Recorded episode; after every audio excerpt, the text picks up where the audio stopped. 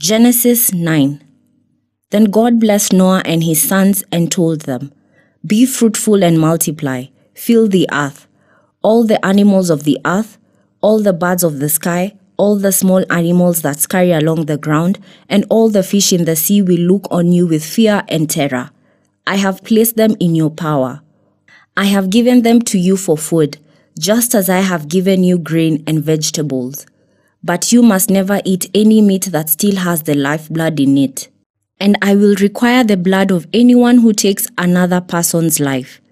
If a wild animal kills a person, it must die, and anyone who murders a fellow human must die. If anyone takes a human life, that person's life will also be taken by human hands. For God made human beings in his own image. Now be fruitful and multiply, and repopulate the earth. Then God told Noah and his sons, I hereby confirm my covenant with you and your descendants, and with all the animals that were on the boat with you, the birds, the livestock, and all the wild animals, every living creature on earth. Yes, I am confirming my covenant with you. Never again will flood waters kill all living creatures. Never again will a flood destroy the earth. Then God said, I am giving you a sign of my covenant with you and with all living creatures for all generations to come.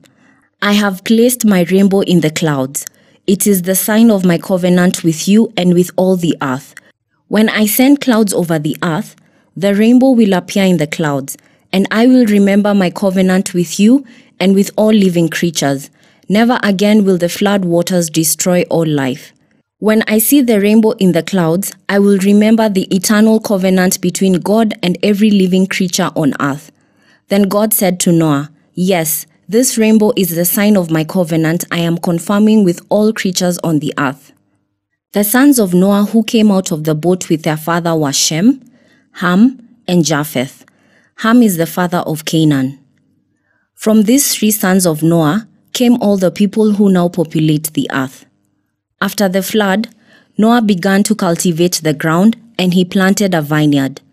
One day he drank some wine he had made and he became drunk and lay naked inside his tent. Ham, the father of Canaan, saw that his father was naked and went outside and told his brothers. Then Shem and Japheth took a robe, held it over their shoulders, and backed into the tent to cover their father. As they did this, they looked the other way so they would not see him naked. When Noah woke up from his stupor, he learned what Ham, his youngest son, had done. Then he cursed Canaan, the son of Ham. May Canaan be cursed. May he be the lowest of servants to his relatives. Then Noah said, May the Lord, the God of Shem, be blessed. May Canaan be his servant. May God expand the territory of Japheth. May Japheth share the prosperity of Shem, and may Canaan be his servant. Noah lived another 350 years after the great flood. He lived 950 years and then he died. Genesis 10 This is the account of the families of Shem, Ham, and Japheth, the three sons of Noah. Many children were born to them after the great flood. The descendants of Japheth were Gomer, Magog, Madai, Javan, Tubal, Meshech, and Tiras. The descendants of Gomer were Ashkenaz, Riphath, and Togarmah. The descendants of Javan were Elishah, Tarshish, Kittim, and Rodanim.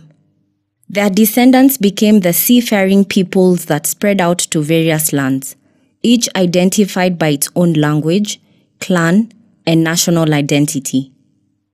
The descendants of Ham were Cush, Mizraim, Put, and Canaan.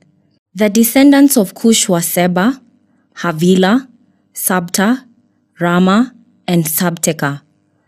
The descendants of Raamah were Sheba and Dedan.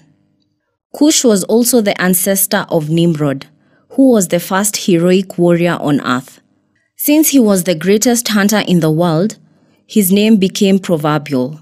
People would say, This man is like Nimrod, the greatest hunter in the world. He built his kingdom in the land of Babylonia, with the cities of Babylon, Erech, Akkad, and Calneh. From there he expanded his territory to Assyria, building the cities of Nineveh, Rehoboth-ir, Calah, and Resen, the great city located between Nineveh and Calah. Mizraim was the ancestor of the Ludites, Anamites, Lehabites, Naphtuhites, Pathrusites, Casluhites, Caphtorites, from whom the Philistines came. Canaan's oldest son was Sidon, the ancestor of the Sidonians. Canaan was also the ancestor of the Hittites, Jebusites, Amorites, Girgashites, Hivites, Arkites, Sinites, Arvadites, Zemarites, and Hamathites. The Canaanite clans eventually spread out, and the territory of Canaan extended from Sidon in the north of Gerar, and Gaza in the south, and east as far as Sodom, Gomorrah, Admah, and Zeboiim, near Lasha. These were the descendants of Ham, identified by clan, language, territory, and national identity. Sons were also born to Shem, the older brother of Japheth. Shem was the ancestor of all the descendants of Eber. The descendants of Shem were Elam, Asshur, Arphaxad, Lud, and Aram. The descendants of Aram were Uz, Hul, Gether, and Mash. Arphaxad was the father of Shelah, and Shelah was the father of Eber. Eber had two sons. The first was Peleg, which means division, for during his lifetime, the people of the world were divided into different language groups. His brother's name was Joktan.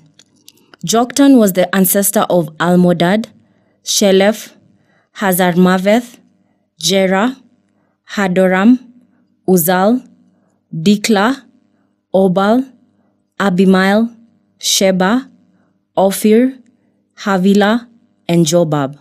All these were the descendants of Joktan. The territory they occupied extended from Mesha all the way to Sephar in the eastern mountains.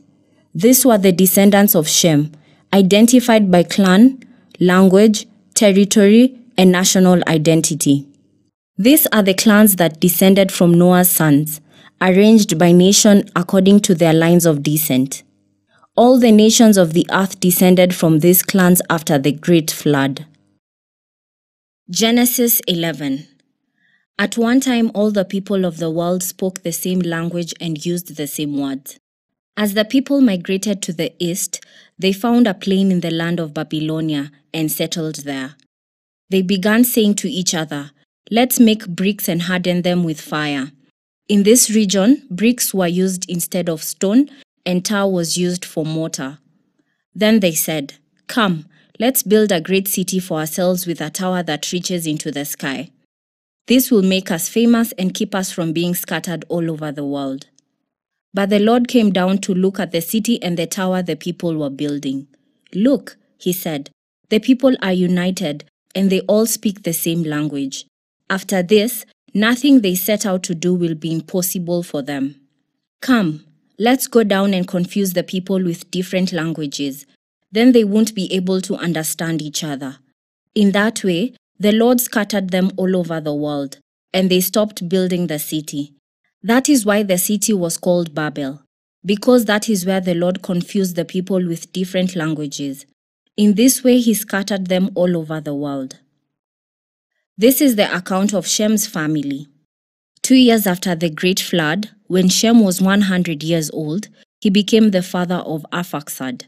After the birth of Arphaxad, Shem lived another 500 years and had other sons and daughters. When Arphaxad was 35 years old, he became the father of Shelah. After the birth of Shelah, Arphaxad lived another 403 years and had other sons and daughters. When Shelah was 30 years old, he became the father of Eber. After the birth of Eber, Shelah lived another 403 years and had other sons and daughters. When Eber was 34 years old, he became the father of Peleg. After the birth of Peleg, Eber lived another 430 years and had other sons and daughters. When Peleg was 30 years old, he became the father of Reu. After the birth of Reu, Peleg lived another 209 years and had other sons and daughters. When Reu was 32 years old, he became the father of Serug. After the birth of Serug, Reu lived another 207 years and had other sons and daughters. When Serug was 30 years old, he became the father of Nahor. After the birth of Nahor, Serug lived another 200 years and had other sons and daughters. When Nahor was 29 years old, he became the father of Terah. After the birth of Terah, Nahor lived another 119 years and had other sons and daughters. After Terah was 70 years old, he became the father of Abram, Nahor, and Haran. This is the account of Terah's family. Terah was the father of Abram, Nahor, and Haran. And Haran was the father of Lot.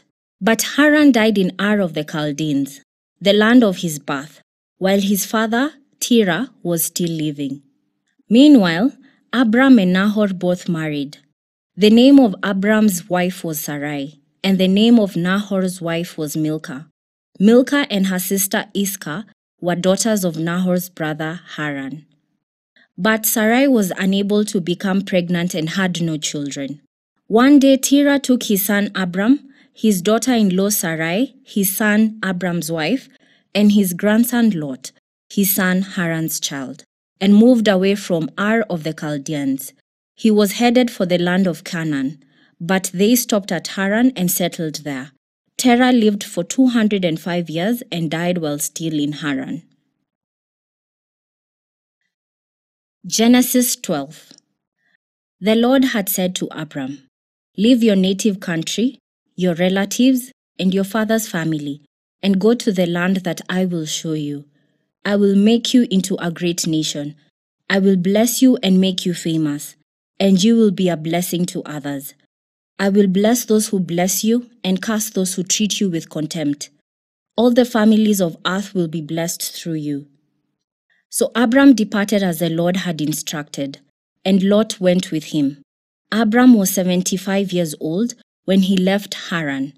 He took his wife, Sarai, his nephew Lot, and all his wealth, his livestock, and all the people he had taken into household at Haran, and headed for the land of Canaan. When they arrived in Canaan, Abram traveled through the land as far as Shechem. There he set up camp between the oak of Moreh at that time, the area was inhabited by Canaanites. Then the Lord appeared to Abram and said, I will give this land to your descendants. And Abram built an altar there and dedicated it to the Lord, who had appeared to him. After that, Abram traveled south and set up camp in the hill country, with Bethel to the west and Ai to the east. There he built another altar and dedicated it to the Lord, and he worshipped the Lord.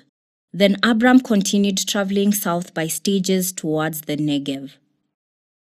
At that time, a severe famine struck the land of Canaan, forcing Abram to go down to Egypt, where he lived as a foreigner. As he was approaching the border of Egypt, Abram said to his wife Sarai, Look, you are a very beautiful woman. When the Egyptians see you, they will say, This is his wife. Let's kill him, then we can have her. So please tell them you are my sister.